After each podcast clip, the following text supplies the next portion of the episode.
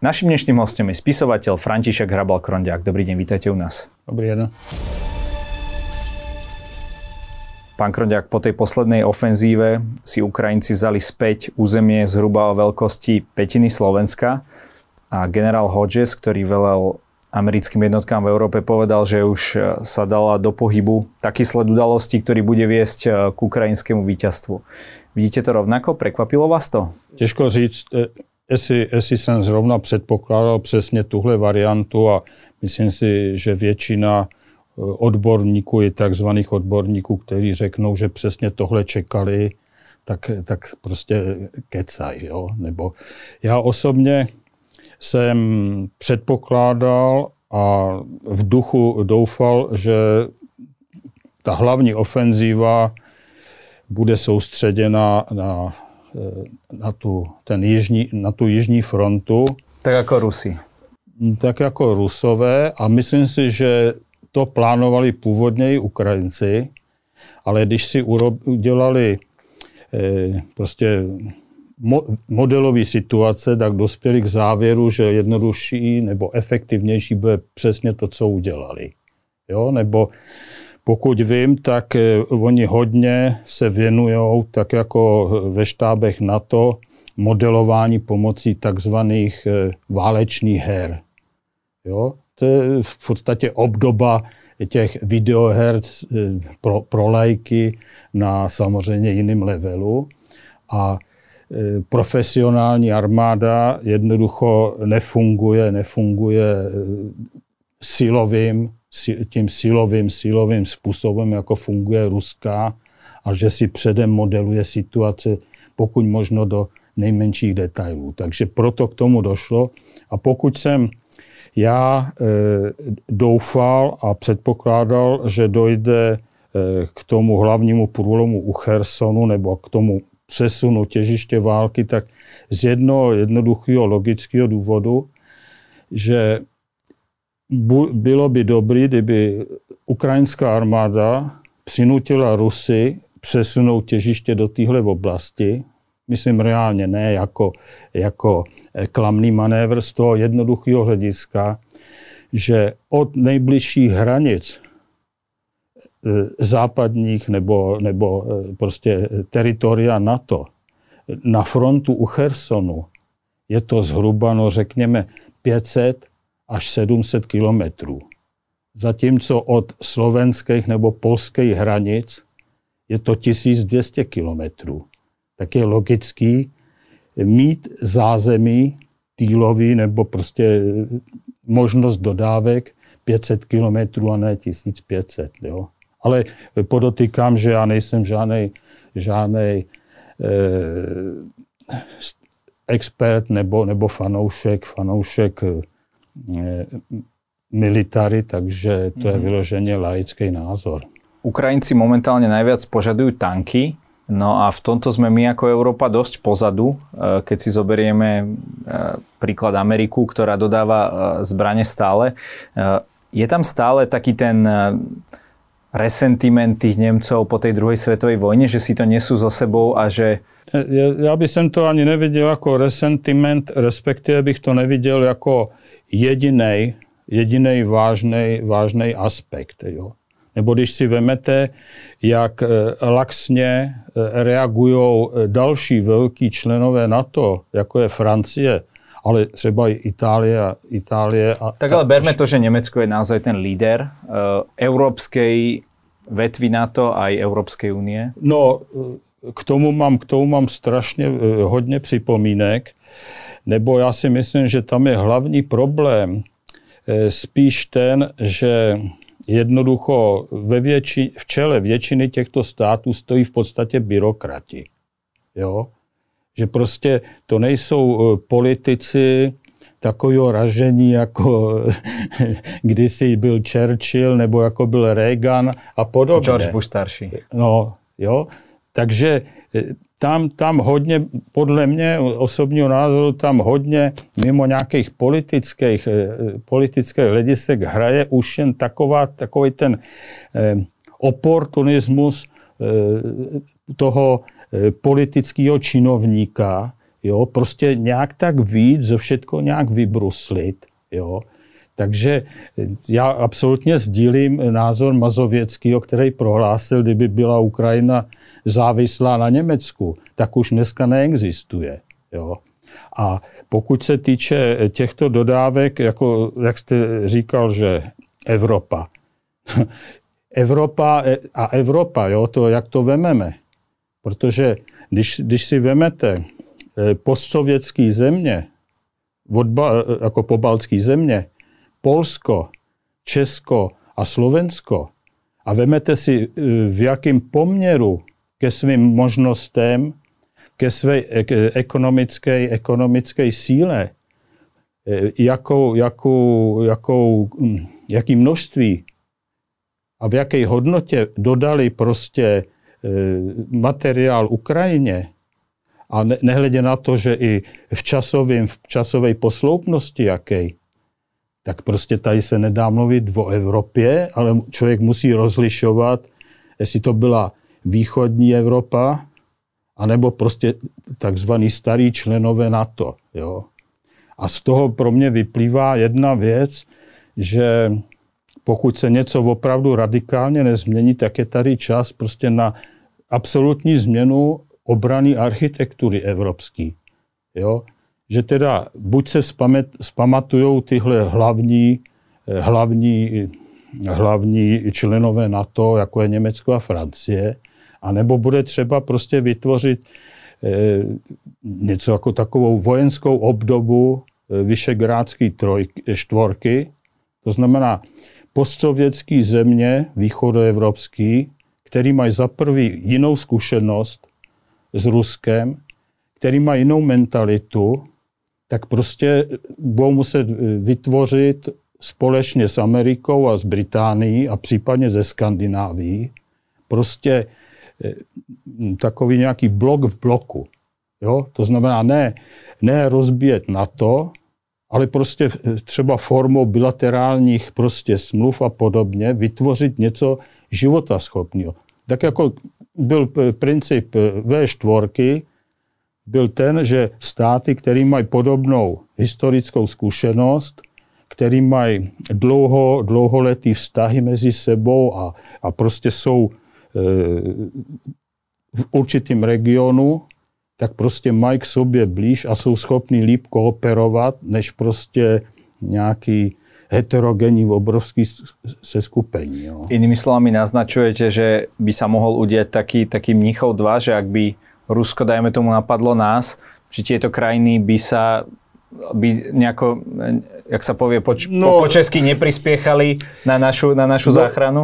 No, v podstatě mi čtete myšlenky, nebo víte, čím, když vidíte furt toto kličkování, jo, že vlastně teďka Eh, oni posílají, posílají zbraně, ale jako myslím Německo, Francie. Jako, Teraz poslali ale, nějaké čtyři samohybné hufnice. Ale když si vemete, že jich posílají v podstatě jako půl roku po válce, Jo, teoreticky, kdyby, kdyby teda se do toho nezapojilo vehementně Polsko a to, tak dneska už my hraničíme znova s Ruskem a kam by oni posílali ty houfnice. A teďka druhá věc, oni pošlou čtyři houfnice, Eh, na pomoc proti Rusům, kterých mají, eh, já nevím, řekněme tisíc, nebo jich mají 400.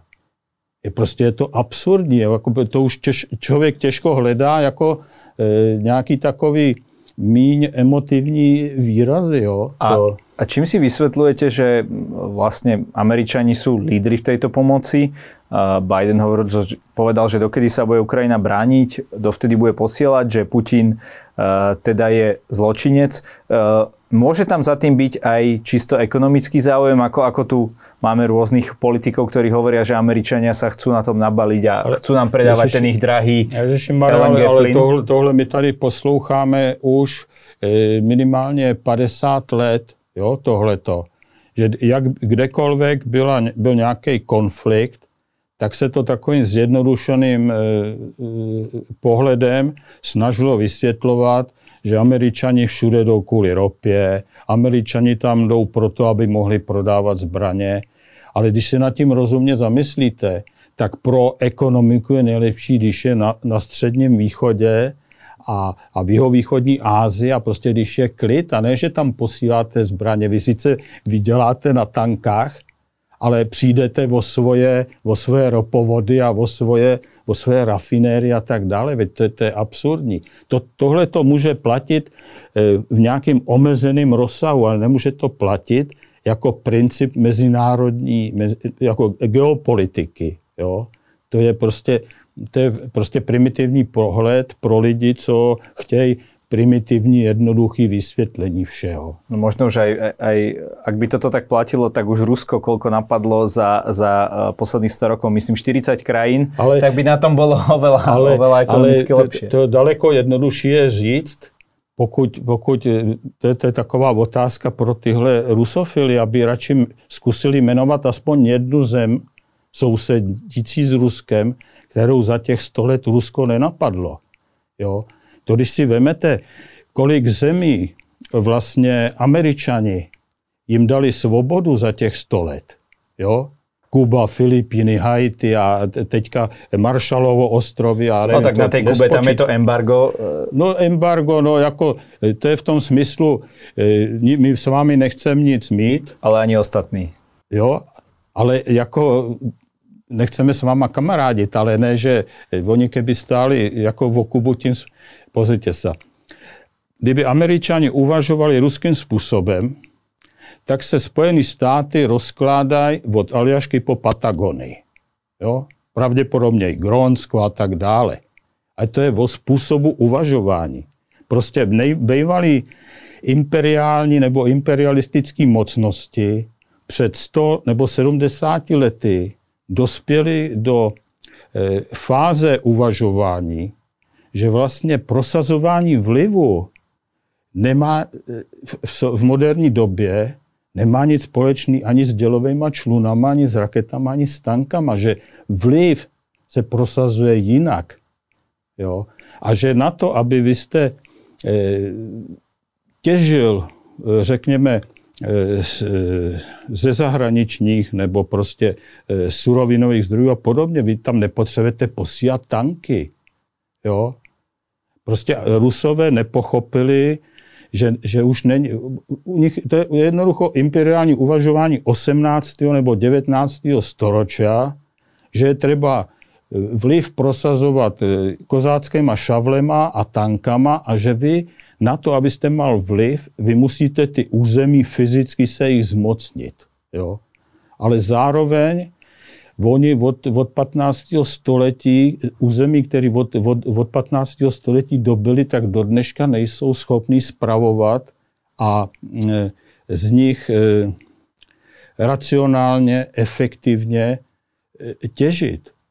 Při těch obrovských, obrovských surovinových, surovinových zdrojích, jo, oni při běžném fungování, jak funguje západ, západní ekonomika, oni by museli mít třikrát, čtyřikrát vyšší životní úroveň nebo HDP, jako má USA.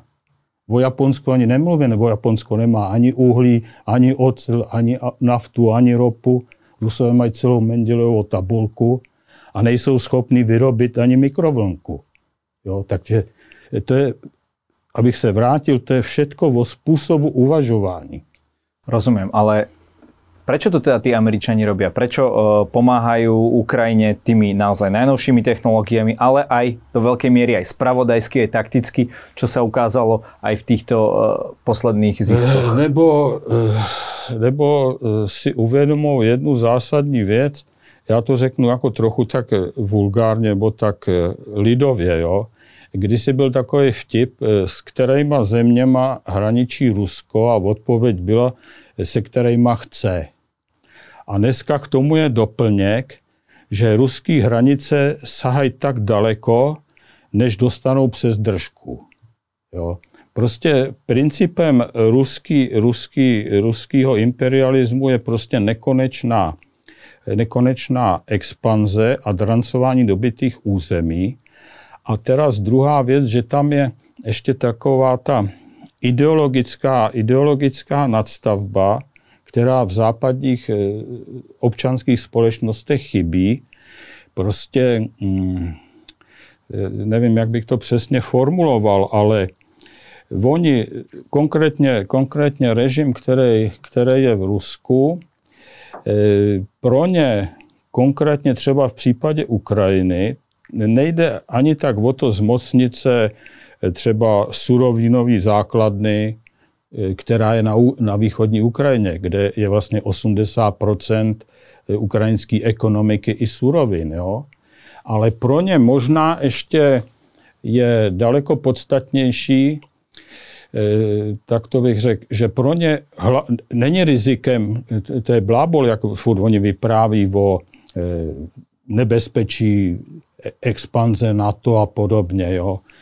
Ale spíš pro ně je nebezpečný mít za souseda vzmáhající se, prosperující stát a navíc e, jakože bratrský národ, slovanský, který na tom byl ještě před pár desetiletími stejně jako oni.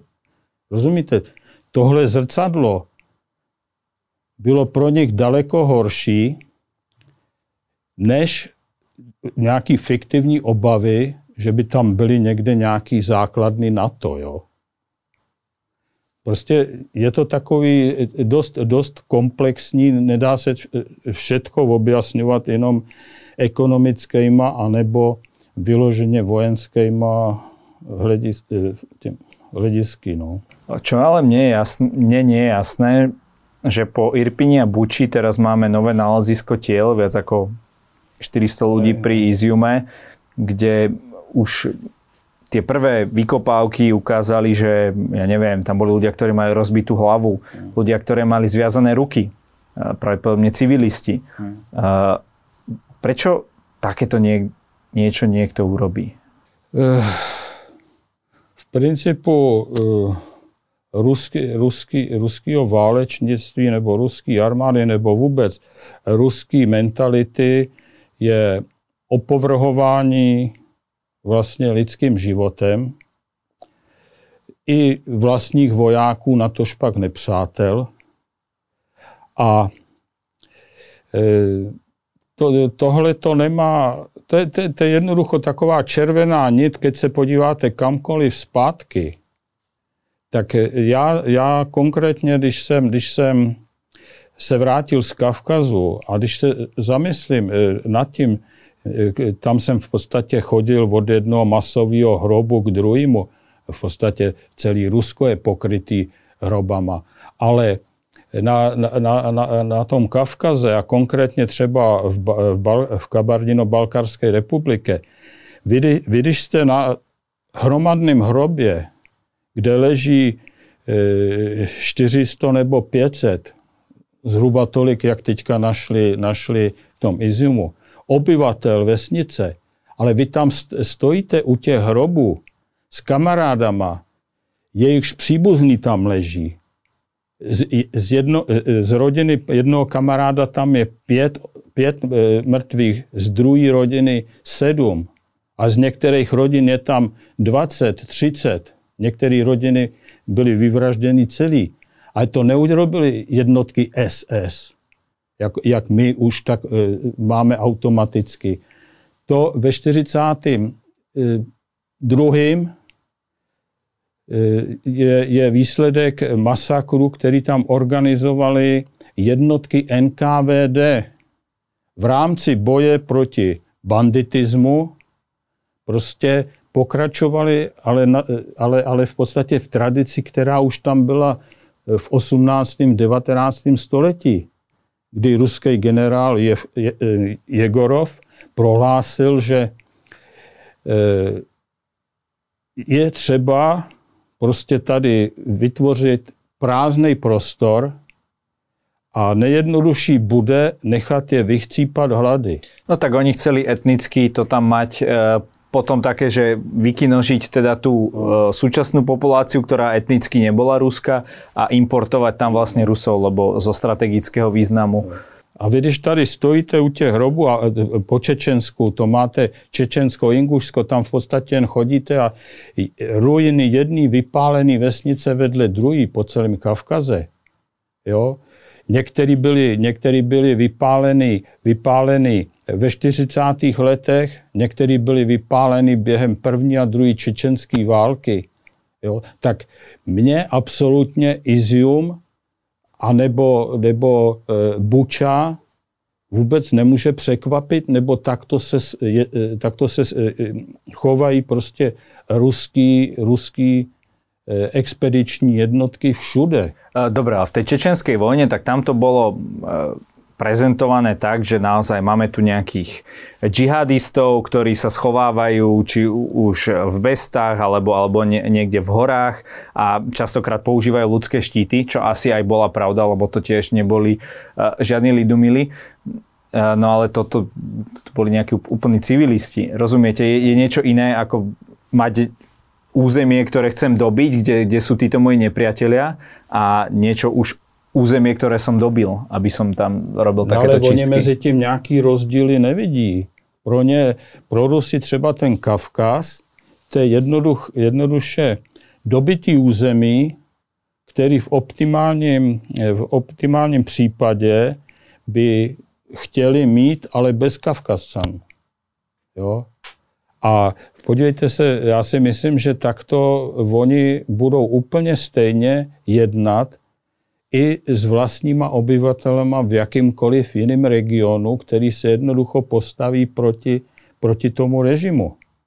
A proto vlastně ten, ten sovětský svaz a to Rusko do dneška drží pohromadě, nebo 100, roko, 100, 100 let vlastně Rusové vyvražďovali všechnu, veškerou nějakou elitu, tím nemyslím jen intelektuály, tím myslím prostě všechny lidi, nebo osobnosti nebo jedince, který měli třeba nějakou přirozenou autoritu. On nemusel umět číst psát, to je jedno, on to mohl být šaman, on to mohl být nějaký prostě schopný eh, nějaký prostě eh, majitel velkého stáda, stáda sobu, nebo toto prostě lidi, kteří měli přirozenou autoritu, sto let jich vraždili.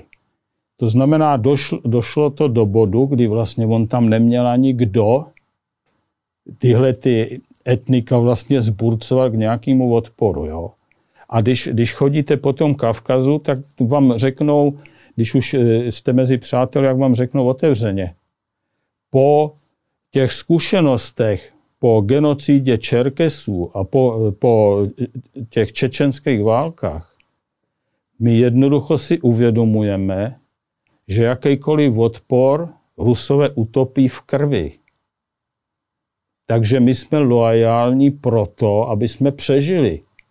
Jenomže to se můžeme všechno změnit přes noc, když prostě tyhle ty místní, místní e, představitelé dojdou k závěru, že už se jim nevyplatí být loajální. No, on ten Kadyrov stačí, aby aby se změnily poměry přes noc v Moskvě, jo, anebo dospěl k závěru, že, že už si to může dovolit a, a vyhlásí se tam druhým šamilem. Jo. To, to, tam jednoducho na Kavkaze maximálně, co existuje, jako co se týče sounáležitosti, to je věrnost vlastnímu tejpu, klanu. Jo? A jako nějaká loajalita k Rusku, který vlastně 200 let tam provádí prostě teror a, a vraždí jejich, jejich, jejich prostě příbuzný a předky, jo, tak to člověk fakt nemůže jakože brát vážně, jo. Ale ten Kadyrov pomáha Putinovi, tie jeho jednotky bojujú aj na Ukrajine, aj keď teda, ako sa predpokladalo, že možno tým, že oni sú naozaj takí bojovní, že spravia nejaký rozdiel. Oni sú asi bojovní len na svojej zemi, keď ich niekto okupuje, ale príliš umierať za nejaké federálne záujmy sa im nechce. Po, e, podívej se, Kadyrov vlastně zaved pořádek v, Čeč, v Čečně tím způsobem, že kamarády bandity nabral do své armády Rozumíš? A tím vlastně zajistil tu stability, stabilitu. Prostě kdo, kdo šel proti němu, to zabil, ostatní skorumpoval, podplatil. Jo? Takže většina z těchto, od, od sám se chlubí tím, že prvního Rusa zabil, když mu bylo 15 nebo 16. Jo. Toto je v podstatě taková lojalita a jako hm, to nejsou, to nejsou vojáci v pravém slova smyslu, ale říkám, to jsou jako přeškolení banditi, rozumíš, který jednoducho hm, tak jako jdou válčit na Ukrajinu. A, a to je ještě otazný, to prostě my to známe jen tak z jedné strany, z té ruský.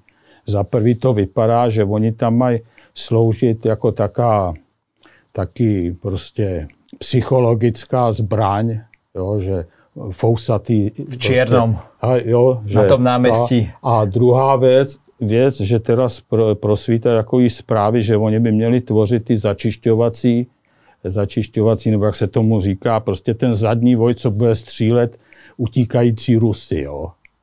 No, výsledek, a tak jako ale, v druhé světové, no, hej? Tak, no, jako nebude zase nic nového. Ale výsledek může být ten, že oni pak budou utíkat místo do zádu, budou utíkat radši k Ukrajincům, aby to mali z krku. Jo. To je, to je těž taky jen otázka času. Jo. A e, říkám, že kdo trochu e, k té krutosti, kdo trochu e, se e, o, to, o, tom, o, tom, o té čečenské válce nebo o historii bojů na, na tom Kavkaze, tak jednoducho nemůže být vůbec překvapený zvěrstvama, kterých oni se dopouštějí Rusové na Ukrajině. Ale já s tou čečenskou vojnou vidím viacero paralel. Tam najskôr bola taká taká tá misia, ktorá bola tá prvá, že to tam nejako zajmu, to sa nepodarilo. No a potom začali Rusi s tou taktikou, ktorú poznáme na Ukrajine, všetko vybombardovať, e, s delostrelectvom proste zničiť a potom kúsok po kúsku si zobrať tie mesta. Však vieme, že ako bolo Grozny zničené, e, týmito vojnami najviac zničené mesto na svete. Čiže oni naozaj, toto, to, toto musí byť nejako v nich, že teda ničiť a ničiť.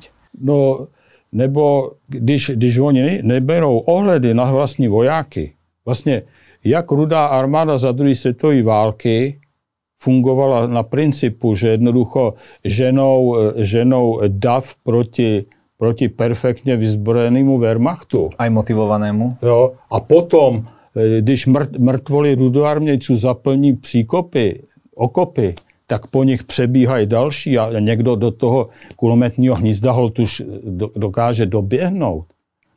Jo? Tak prostě stejně, stejně to funguje i, i na té Ukrajině. Asi to bude tak fungovat vždycky u nich. Jo? Vyzerá to, že Putinovi sa začína rozpadať aj už aj tá jeho propaganda. Videli sme tie rôzne diskusné, diskusné programy, uh, kde už otvorene hovorili, že to bolo zle naplánované a tak ďalej. Popová hviezda povedala, že no, s, tým, s tým nesúhlasí. Začína sa toto rozpadať? Môžeme sa za nejakých 4-5 rokov dočkať pádu, teda alebo rozloženia Ruskej federácie? To souvisí s tím, o čem jsme mluvili, jak jednotliví ty národy a etnika, co jsou ujařmeny, jak jednoducho postrádají, postrádají prostě nějaký vlastní elity a potom druhá otázka je, tam celou, celou tu dobu, celých těch 70 let, tam probíhaly povstání. Problém je ten, že nikdy nebyly synchronizovaný. To znamená, ty, ta ruská armáda prostě masakrovala jedno po druhém, jednou na Jamalu, jednou v Povolží, potom v Burjacku, ale prostě nikdy se nedokázaly tyhle ty E, etnika prostě skoordinovat. Nebo kdyby to začalo i v, po, v Povolží, zároveň na Kavkaze a zároveň někde na Dálnom východě, tak prostě neexistuje moc, která by to dokázala e, zvládnout. Tam je problém právě to, že tak jako tam prakticky neexistuje opozice, tak tam prakticky neexistuje jakože nějaký ty národní nebo etnický e, prostě takový sjednocující mm-hmm.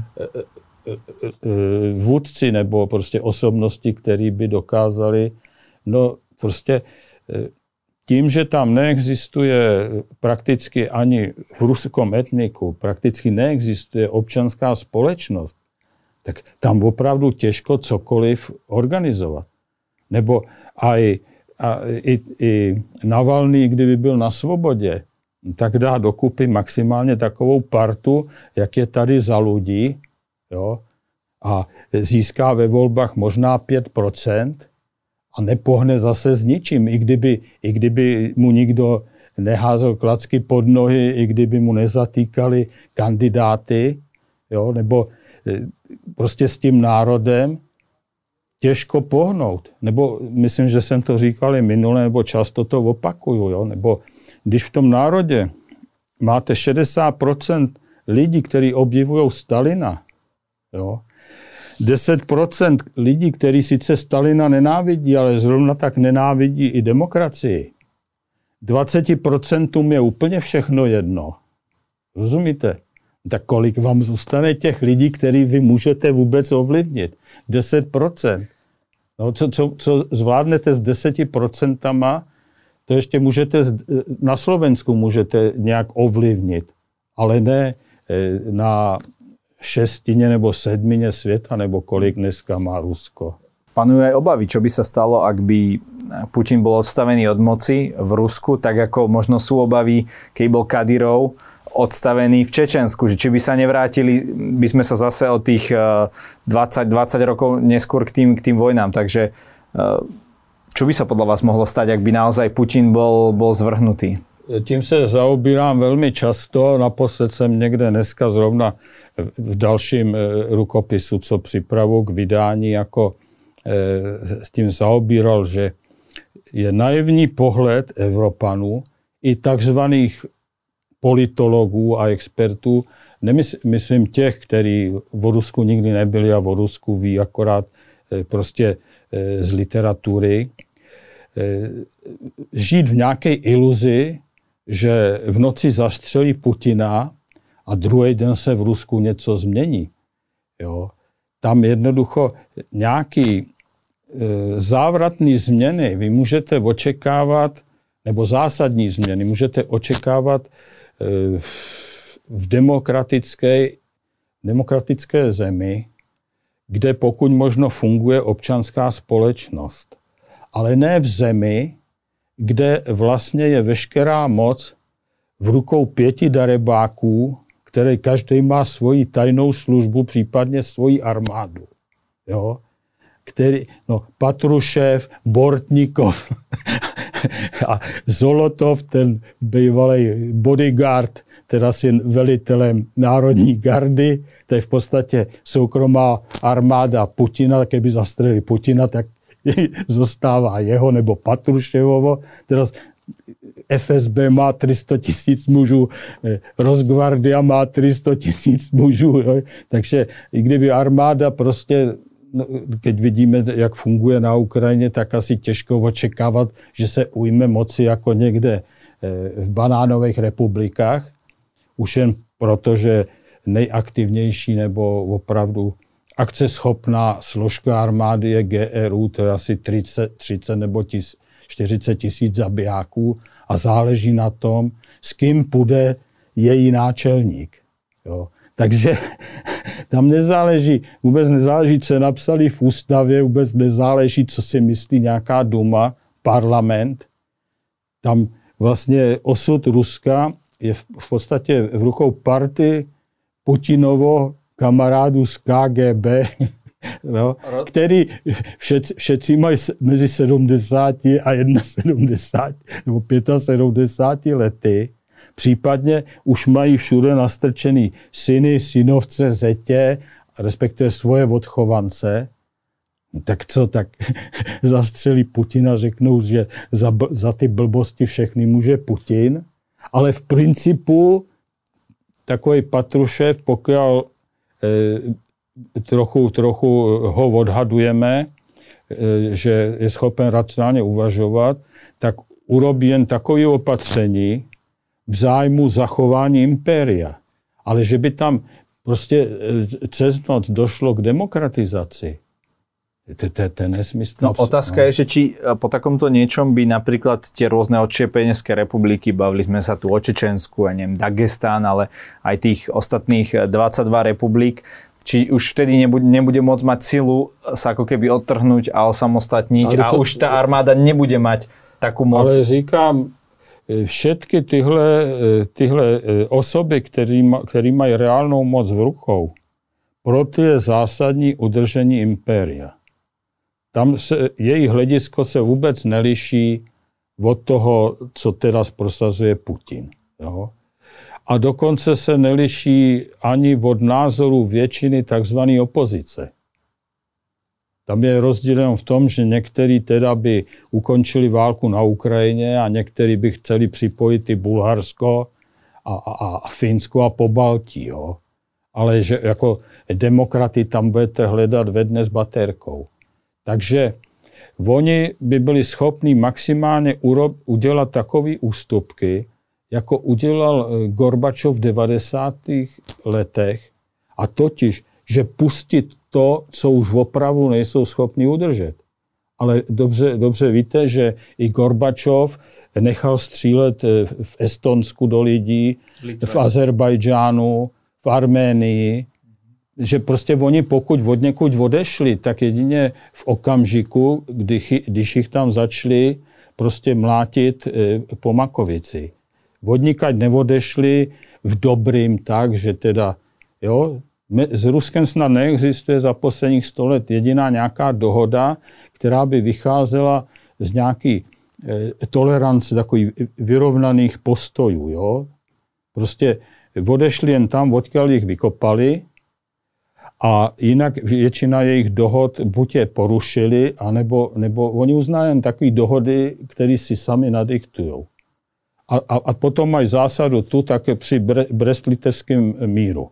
My to podpíšeme a až se posílíme, tak to roztrháme a zatočíme s váma. No a to, to se opakuje furt. Ako by sme sa teda podľa vás mali správať k Rusku? A prípadne sa pripraviť na nejakú takúto budúcnosť? No, my musíme hlavně počítat s tím, že ani jedna z těch variant, které reálně připadají do úvahy, není nějaká růžová. No. A jediný, co nám dává šanci, aspoň teoreticky, šanci na e, mírový, mírový uspor, uspořádání, nebo to je jednoducho porážka Ruska, teda myslím v tom smyslu, dostat ho do takového stavu, a to už jsem říkal minule, že bude mít dost starostí samo ze sebou a přejdou ho e, jednoducho chutě montovat se do, e, do e, světové politiky a hlavně do svých sousedů. Nebo to je jediná cesta, jak jako podepisovat s ním nějaký, nějaký dohody. Například teraz, já jsem alergický na tyto mírotvůrce. Jo, to je, to je jeden Chamberlain vedle druhého. E, nemám proto nějak moc e, slu, těžko hledá slušný výraz. Prostě e, to jsou buď slabomyslní jedinci, anebo darebáci. Nebo dneska, jak, jak přišel ten mexický, mexický prezident, prosazovat jak, ne, nějaký provizorní, provizorní zastavení bojů a prostě eh, příměří. Eh, v době, kdy vlastně Rusům dochází síly, jo, to by znamenalo asi tolik, jako v době bitvy o Stalingrad, kdyby Sověti s Němcema podepsali příměří, aby Němci do jara mohli nafedrovat zásoby, anebo kdyby, kdyby spojenci podepsali mírovou dohodu nebo příměří s Němcema v roce 42, v době, kdy Němci vlastně okupovali tři čtvrtě Evropy a polovinu Ruska. No jak by to asi dopadlo? Jo?